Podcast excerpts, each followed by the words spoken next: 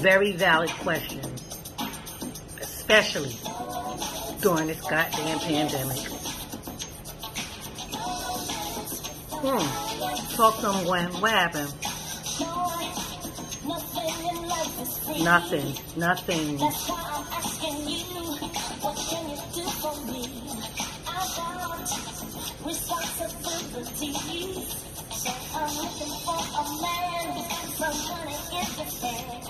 Mm-hmm. What happened? Mm-hmm. You gotta have something. Way too serious. Shit is real out here.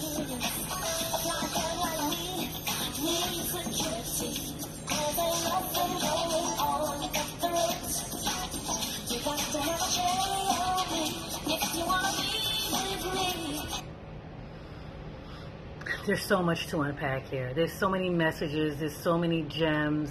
So I'm going to try to get to all of them without boring you guys. The thing is this why do men hate this song so much? What's wrong with us wanting you to have a fucking job? I think unemployed men hate this song more than anything because men with jobs is like, okay, I got a job, bitch, holla. You're like, they don't really care. But the unemployed men have a hard time digesting this message, and I think they they, they, they, they getting Gwen's words mixed up. Now, this is what Gwen is saying. This is my take on what Gwen is saying. Gwen says, look, bill collectors at my door. What can you do for me? I got my shit together. I got responsibilities. I don't have time to be fucking with no unemployed dude because number one, you got way too much time on your fucking hands. You got way too much time on your hands, bro. You got way too much time on your hands. You should be pursuing a job. You should not be pursuing me. You should not be chasing pussy. You should not be chasing bras. You should be chasing LinkedIn. You should be chasing Indeed. You should, like, I, I don't know about you, but I can't fuck on an empty stomach. I can't fuck when I'm broke. I can't concentrate when my shit ain't right. So it's like, dude, bruh, like, how how you out here trying to get with somebody and you ain't got no job? Like, like how like how you fucking on an empty stomach? Like what? Like you got your priorities jacked up. So what Gwen is saying is this: she's looking for a man who got some money in his hand because she got her shit. She got her responsibilities, and she don't want to.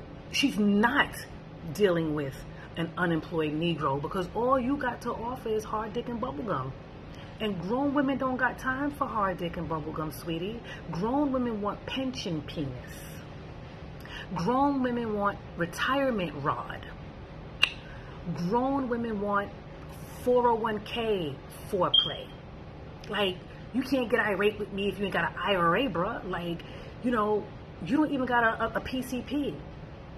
And right now, there's a man watching this saying, What the fuck is a PCP? That is my point. You're fucking up my pH balance, and you don't even got a primary care physician. Like, none of that shit. You don't deserve pussy. You don't deserve anything if you out there unemployed, chasing women. Like, what type of shit? But you know what? It's not about the men that got this message fucked up that irks me more than anything because you know what? The audacity of Gwen to say what she wants. A lot of women feel the same way she feels, but they just won't say it. A lot of women want to play coy for the boy, you know, and act like, you know, it's not a big deal. No, having a job is sexy. A grown man getting a paycheck is motherfucker. That shit is so delicious, you know. You don't gotta worry about this nigga having an attitude all day because he's constantly stressed over his money and like.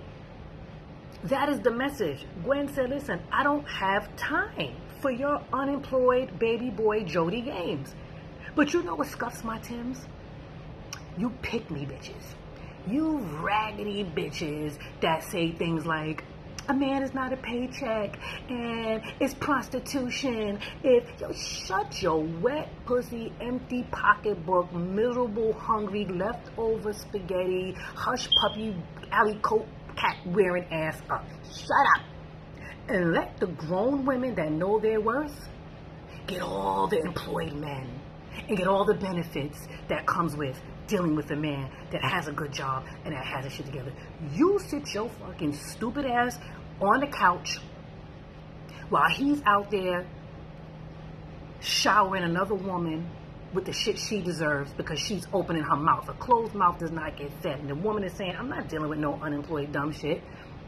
But you over there, eh, it's okay. You, you know, a man, it's not a paycheck. We can eat pizza tonight. You've been saying that every motherfucking night since you dealt with this. You've been dealing with this man for like five months. You pizza eating bitch. Shut your ass up. Shut up.